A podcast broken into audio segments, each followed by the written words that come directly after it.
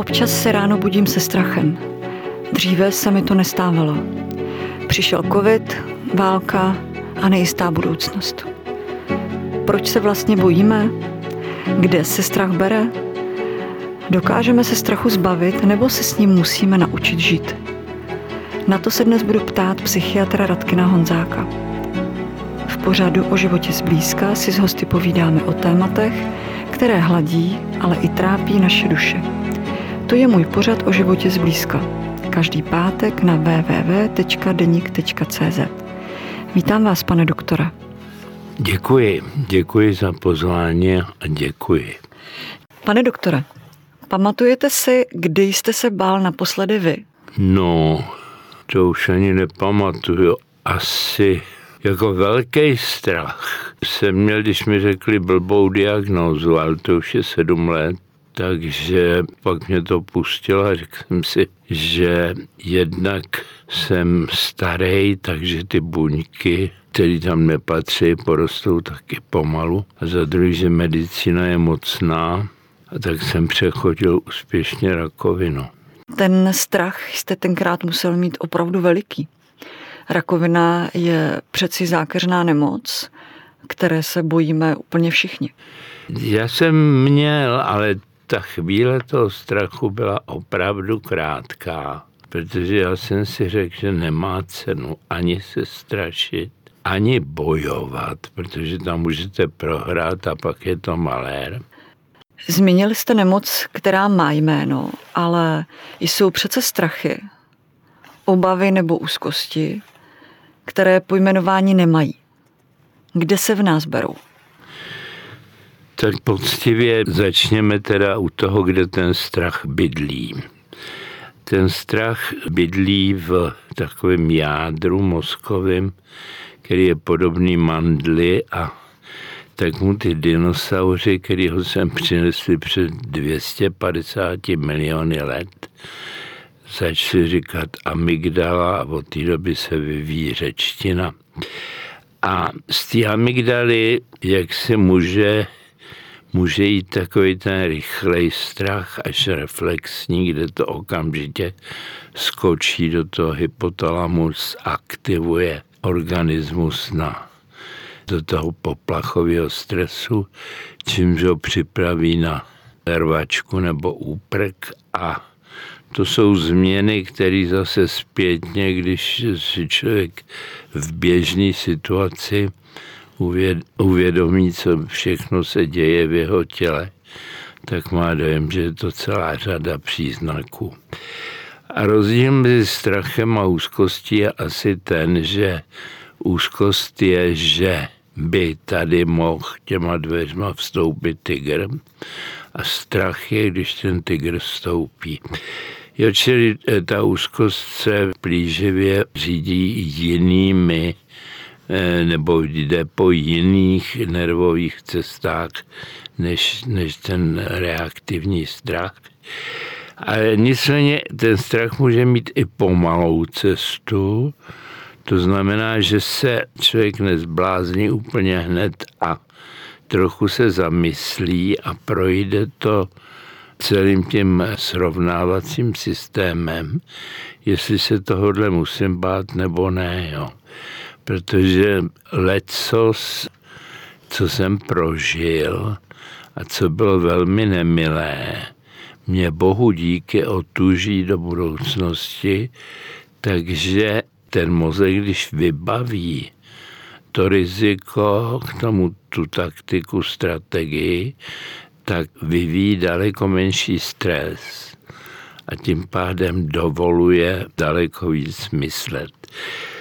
Strach nemá cenu zahánět. Jo. Na to se chci zeptat. Můžeme se před strachem skrýt nebo ho nějak chytře vypudit? Přeci už když se vysloví slovo strach, vyvolává určitou obavu nebo paniku, že by se člověk musel něčím podobným projít. Když na mě leze strach nebo úzkost nebo panika, já ji nezaženu tím, že budu říkat neboj se a to, tohle.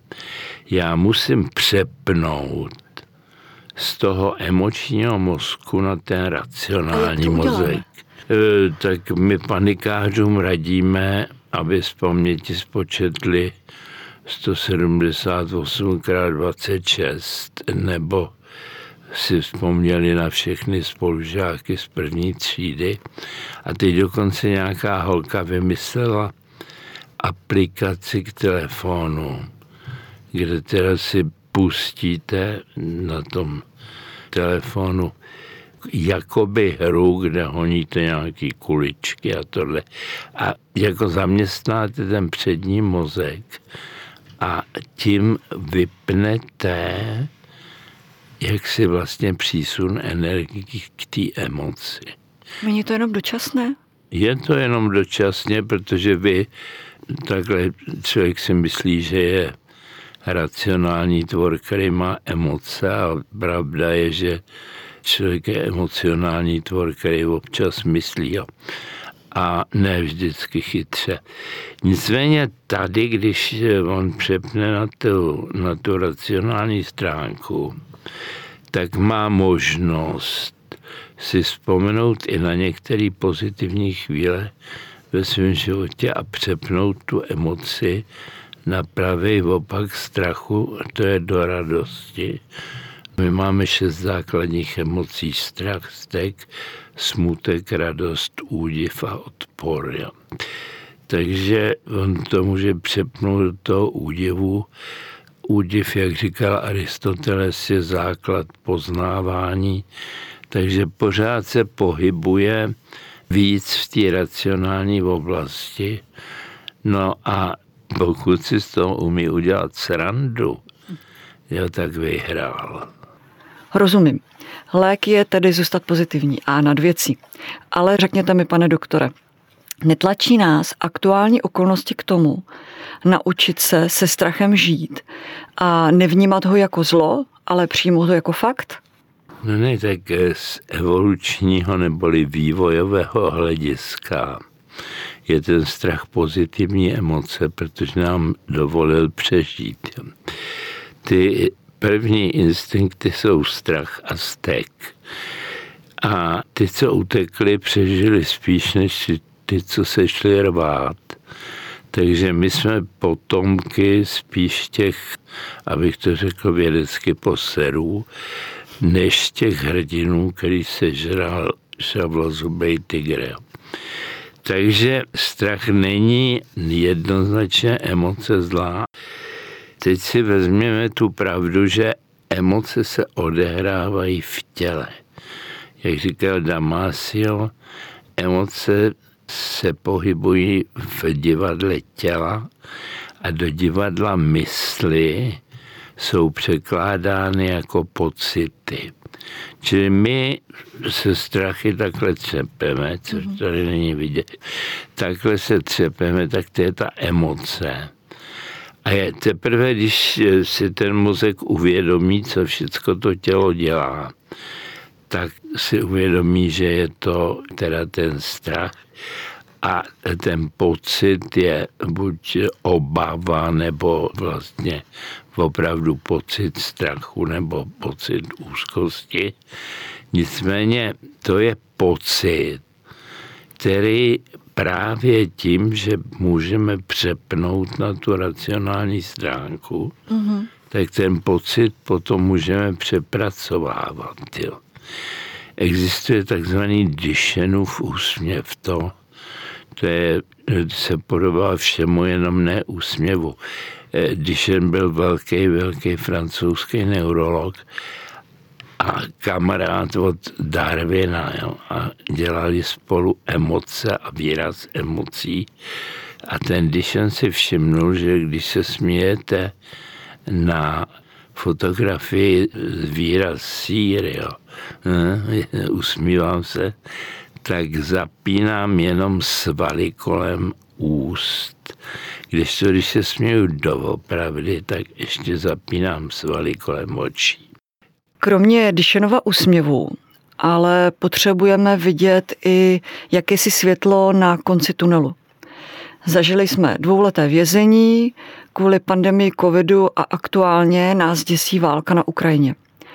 Jak na to všechno reaguje naše psychika? A je vůbec možné vrátit se do normálního života? Já bych se vrátil k tomu covidu. Tam jako na psychiku byly dva nejnáročnější aspekty, respektive tři. Jeden byl ten strach, druhá byla ta izolace, protože člověk není stavěný do toho, aby byl solitér. Člověk je stavěný do houfu hmm. a ten houf potřebuje víc než prase drbání a oni prostě uzavřeli tu možnost a byli to zejména starí lidi, kterým tohle to chybělo. A třetí teda aspekt bylo to naprosto pomatený řízení, kdy ten ředitel země koule, tak to Andrej Babiš vyhlásil ráno něco, co večer tedy vyhlásil něco úplně jiného. A byla to taková medicína, kromě toho, že je ušlechtilé řemeslo, je také docela mocenská organizace. Byla to taková válka mezi mocí medicíny a mocí politickou. Emoce prožívá tak nějak po svém i moje tříletá dcera, která mi říká, chytíme Putina a zavřeme ho do klece. Klíče pak někam schováme, aby nemohl utéct a ubližovat dětem na Ukrajině.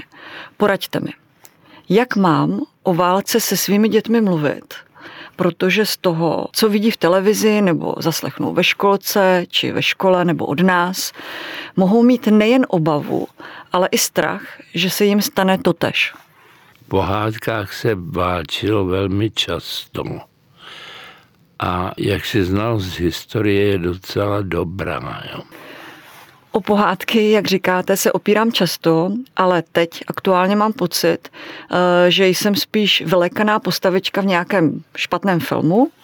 Eh, osobně se neustále budím, zírám v noci na mobil, kontroluji zprávy, jaký je aktuální vývoj na Ukrajině, a celkově mám pocit, že moje tělo je v posledních dnech zaplaveno úzkostí a strachem z toho, co by bylo, kdyby válka postoupila až k nám. Je tedy dobré mít proto připravený nějaký krizový scénář, myslím tím třeba zásobu jídla, pití, finanční zaopatření, nebo hledat možný ukryt? No, je tady jedna taková historka o tom, jak Cezar furt tahal do Gálie. Jednou odpoledne zase, že potáhnou do Gálie, a ty vojáci remplovali, že už že je tam velký nebezpečí a takhle tři dní cesty je nějaký most a tam ty galové je přepadnou ze zálohy a co budou dělat, až k tomu mostu přijdou. A Cezar řekl tu, tu slavnou větu, až k tomu mostu přijdem, tak ho přejdem my se musíme bát spousty jiných věcí, než eh, to, že sem dorazí válka.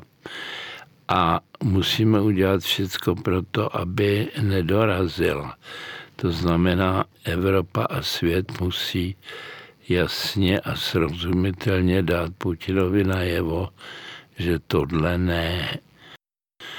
A je moc hezký vtip, jak před nebeskou bránou sedí Němec, Polák a Rus a sedí tam, protože Petr si skočil na pivo, ten čas u nebeský brány běží jinak než nás. No tak tam tak dlouho sedí, Petr přijde zpátky a říká, kuci, když jste byli tady takový svorný, já vám každému splním jedno přání a tak říká tomu Němci, co by si přál. On říká Rusko vymazat z mapy světa. Říká tomu Rusovi, co ty by si... On říká Německo vymazat z mapy světa. A teď se ptá toho Poláka a ten říká, no když jim to splníš, abych si dal kafe. Ale dobrý. Takže my jsme ta nárazníková zóna, která to fasuje z obou stran a já myslím, že česká povaha je více přizpůsobivá než statečná. A že tedy v podstatě bychom to přežili, jako jsme přežili eh, už lecos. A už Josef Sládek říká, tak zle není, jako bylo v mnohý zašlý čas. Přečkali jsme mnohou dobu, přečkáme ji zás. K tomu přečkání je důležitý i spánek, ale i ten nám neustále naruší různé strachy, úzkosti nebo nějaké představy. Můžeme tedy nějak vytrénovat mozek k tomu, aby nám dovolil v klidu spát? No, tak já se na televizi nekoukám už deset let. Ty chytrý telefony nemáme, my máme v rodině ťukací telefony jako rodinnou vysílačku a když otevřu počítač, tak tam mám čtyři zprávy, jaksi hlavní. A já pak jedu do pošty a počítač mám jako psací stroj.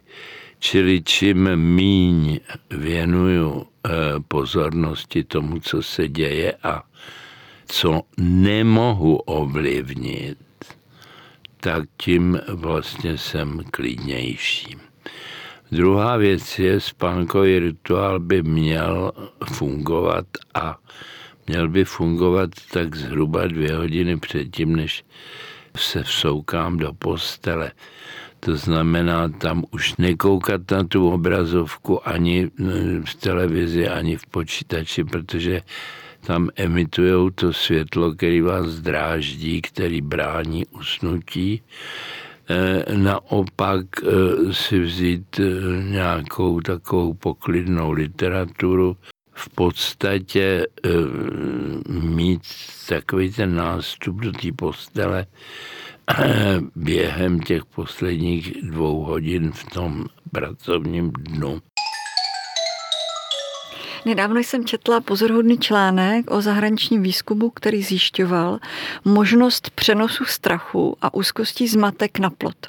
Je tedy vědecky dokázáno, že úzkosti jsou dědičné či geneticky přenosné?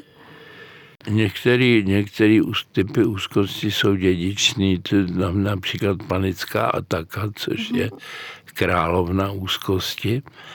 A jak dalece je ten zbytek dědičný, tak asi z poloviny, protože ten, tam, tam jsou dvě věci. Ve chvíli, kdy přistoupí k těm dědičným faktorům, ještě ta úzkostná výchova, tak už bezpečně z toho úzkostný jedinec vyroste. Když je vychováván jinak, tak eh, to se nemusí prosadit. Zmínil jste tady panickou ataku. Co to je panická ataka? Panická ataka je královna děsu. Jak se to projevuje? Jak se to projevuje? Projevuje se to maximální aktivací eh, toho adrenalinního systému, kdy tedy člověka zavalí strach, hrůza, že umře, že se roztrhne, že se zblázní. A na závěr eh, se zeptám, je dobré dělat někdy životní rozhodnutí v kritických situacích, nebo je lepší počkat, až se mozek a duše uklidní? Tak někdy musíte udělat rozhodnutí, zvláště v kritických situacích. My jsme napsali takovou krásnou knižku Krize v životě, život v krizi, teď to vyšlo loni na podzim. A vy, když se dostanete do krize, tak krize je bod obratu, kdy v podstatě nároky převýší to, co máte k dispozici. Čas, peníze, kamarády, sílu a tak dále. Jo, čili je to něco, co vás donutí, ať chcete nebo nechcete, změnit směr. A je jedno zásadní pravidlo v krizi, že vždycky něco ztratíte. A kdo se snaží udržet všechno, tak eh, na to doplatí v té vleklé fázi. Či rozhodnutí, co obětuju a za čím půjdu je naprosto nezbytný. Tolik psychiatr Radkin Honzák. Děkuji za návštěvu v podcastu o životě zblízka. A já na závěr dodám jedno moudro od Ernesta Hemingwaye. Můžeš mít strach, ale nesmíš se bát. Nebojíme se, milí posluchači, a věřme v lepší zítřky. Budu se na vás těšit zase v pátek na www.denik.cz. Naslyšenou. Děkuji moc za pozvání a přeju méně strachu, protože my, když jsme byli na vojně, tak já jsem měl lapiducha a vždycky, když jsme byli v Maléru, což bylo denně, tak říkal doktore, neboj se, pámbu se na nás nevykašle. Takže já vám to posílám dál. Děkujeme. Děkuji moc. Milí posluchači podcastu o životě zblízka, svoje příběhy, náměty, o čem byste chtěli poslouchat příště, tipy nebo rady, pište na adresu bohumila.cihakova zavináč deník.cz.